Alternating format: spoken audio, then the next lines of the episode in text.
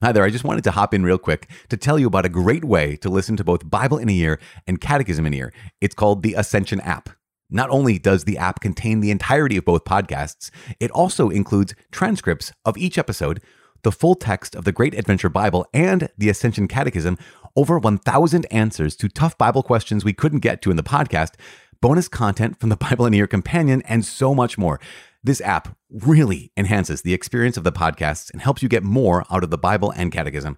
I highly encourage you to check it out in the App Store. Just search Ascension app or text the letters APP to the number 71391 to get a download link sent directly to your phone. Thank you so much again for being part of this community, and God bless.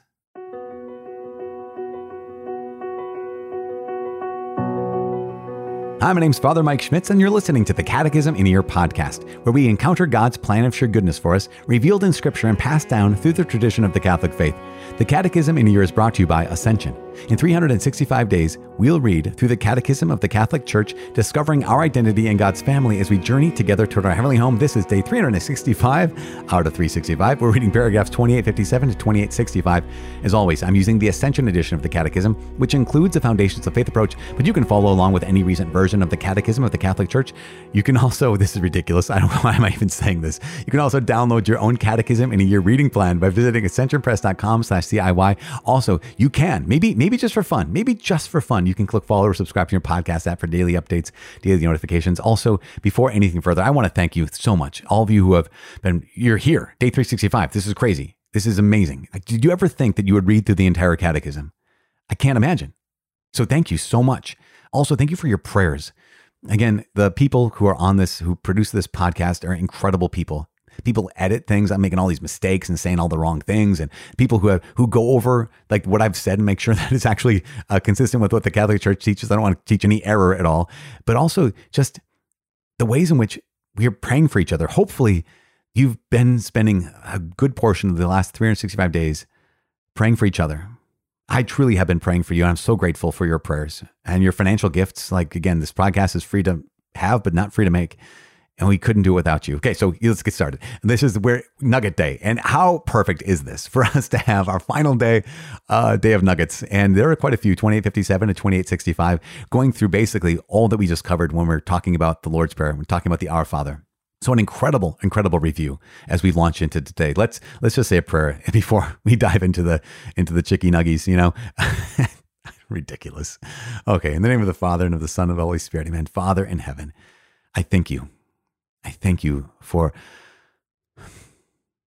this opportunity, this chance to learn, this chance to hear the truth as articulated to us through the catechism by, by your church that you founded upon the rock of Peter, that you founded upon the apostles, that you filled with your Holy Spirit and have brought to this day. Thank you so much, Father. Thank you for this chance. I thank you for all the people who have worked on this project all of them, every single one of them, from those who have the, the biggest, most important, uh, and most, most visible jobs to those who have the least visible jobs that we might never hear of.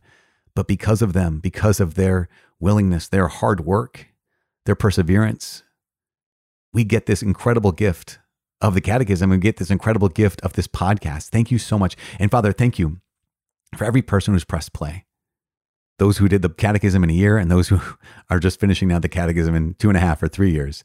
Lord God, we th- I thank you for every one of them. I ask that you please, just like your son Jesus prayed, I ask that you, that you keep them in your hand. Lord God, keep them close to your heart. I pray for them. Hold us and help us to hold on to you. In Jesus' name we pray. Amen. In the name of the Father and of the Son and of the Holy Spirit. Amen. It's day 365. We're reading paragraphs 2857 to 2865. In brief, in the Our Father, the object of the first three petitions is the glory of the Father, the sanctification of his name, the coming of the kingdom, and the fulfillment of his will. The four others present our wants to him. They ask that our lives be nourished, healed of sin, and made victorious in the struggle of good over evil. By asking, Hallowed be thy name, we enter into God's plan, the sanctification of his name, revealed first to Moses and then in Jesus, by us and in us, in every nation and in each man. By the second petition, the church looks first to Christ's return and the final coming of the reign of God. It also prays for the growth of the kingdom of God in the today of our own lives. In the third petition, we ask our Father to unite our will to that of His Son, so as to fulfill His plan of salvation in the life of the world. In the fourth petition, by saying, Give us, we express in communion with our brethren our filial trust in our Heavenly Father.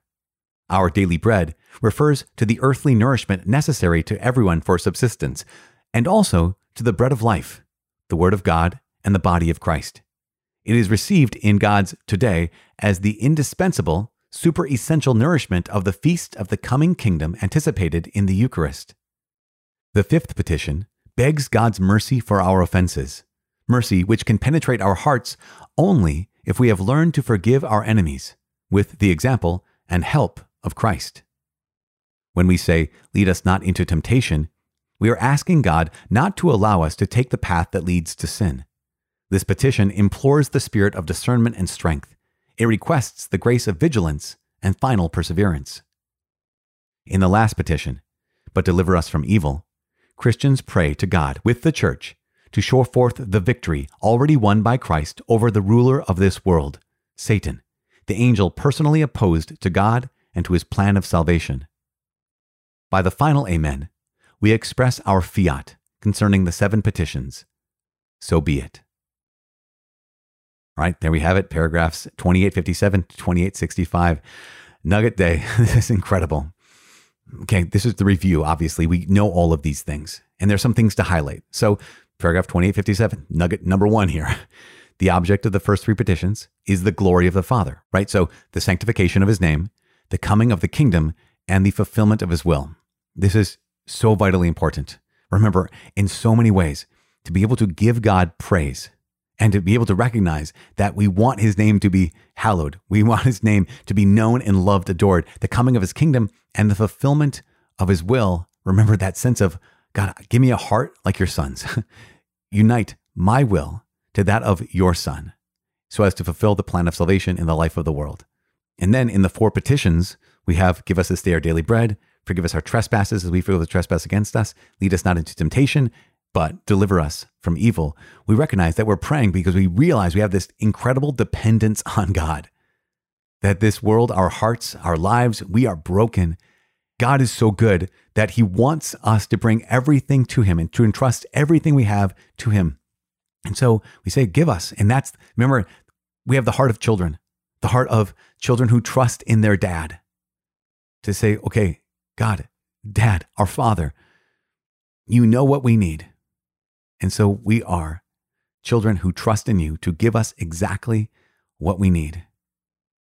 And that's that's the key thing. I just I mean, we can go through the petitions again, but you know when we started the catechism, maybe 365 days ago, maybe again, as I said, two and a half years ago, how long it's been for you, it doesn't matter. You're here now.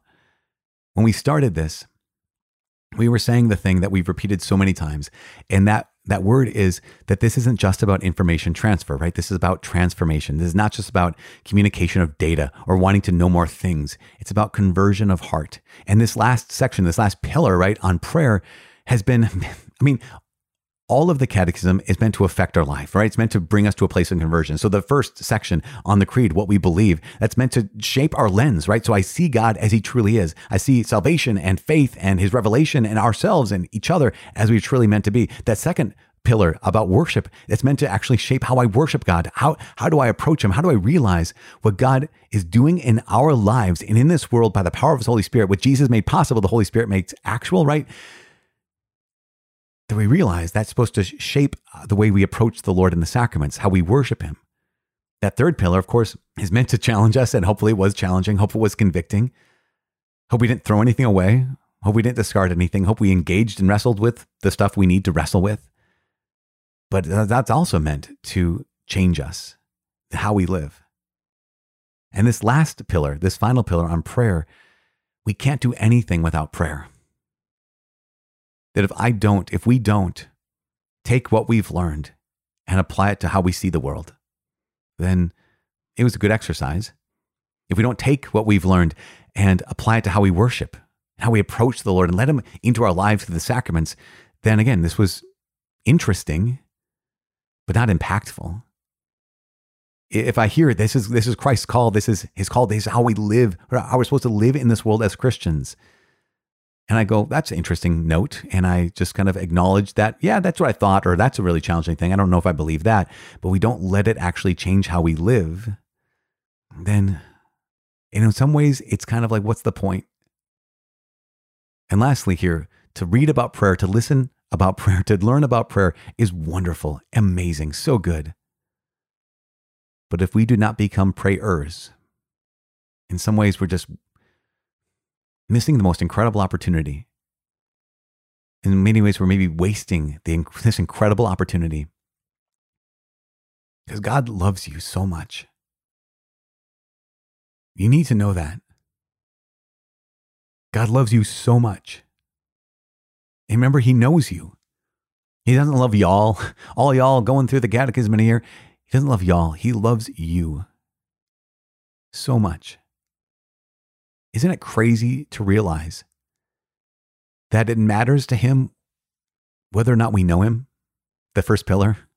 It matters to God that whether or not we have faith in Him. Isn't it amazing? I mean, it, it boggles the mind to realize here is the God of the universe, and it actually matters to Him that we worship Him in a particular way. It matters to Him that we show up for Mass. It matters to him that we participate. It matters to him that we let him heal us through reconciliation. That's nuts. That doesn't make any sense. Why would it matter to the God of the universe what I do in that third pillar, right? How we live.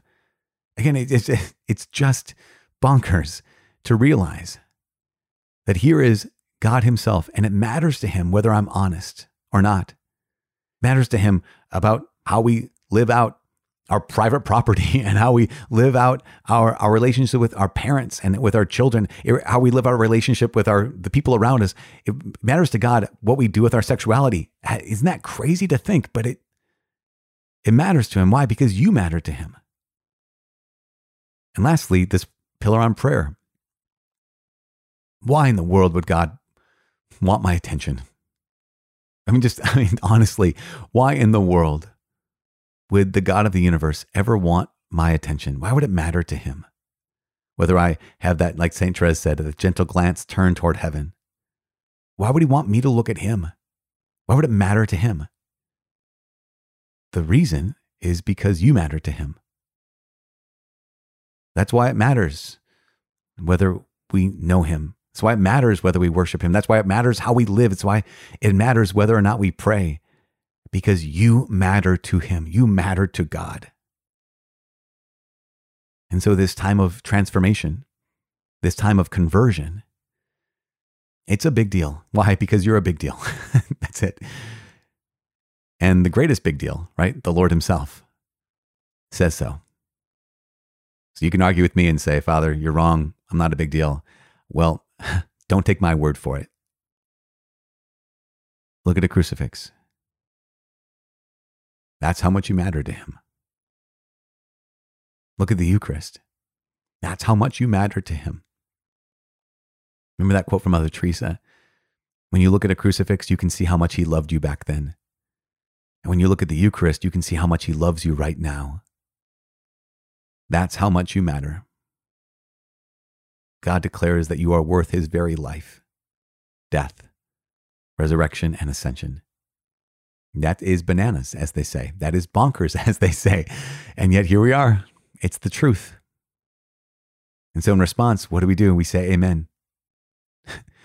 You're loved. So be it. You are worth this, his very life, death, and resurrection. So be it. God says that you and your life matters. And we say, Okay, God, if that's the case, then amen. So be it. Thank you so much for spending this time with me and with the catechism. Not with me. I know you're not hanging out with me. You're hanging out with the catechism. But thank you so much. All the people who I just I'm I'm blown away by all the people who contributed to the writing of this catechism, the editing of the catechism, the team at Ascension who made the new, you know, Ascension version of the catechism. All the these people just gave their lives so that you and I could hear these words. I'm so grateful to them. I'm so grateful to you. I don't know if I've said this before, but when I say I'm praying for you every day, I actually am. Every single day. Every single day. I, I don't miss a day. Um, if I do miss a day, I pray for you twice the next day. I am so grateful. And I'll tell you what, I'll make a promise. I know it's day 365, but I am going to continue praying for you on day 366 and day 367 until I can't anymore. I am praying for you. Please pray for me. My name is Father Mike. I cannot wait to see you tomorrow. God bless.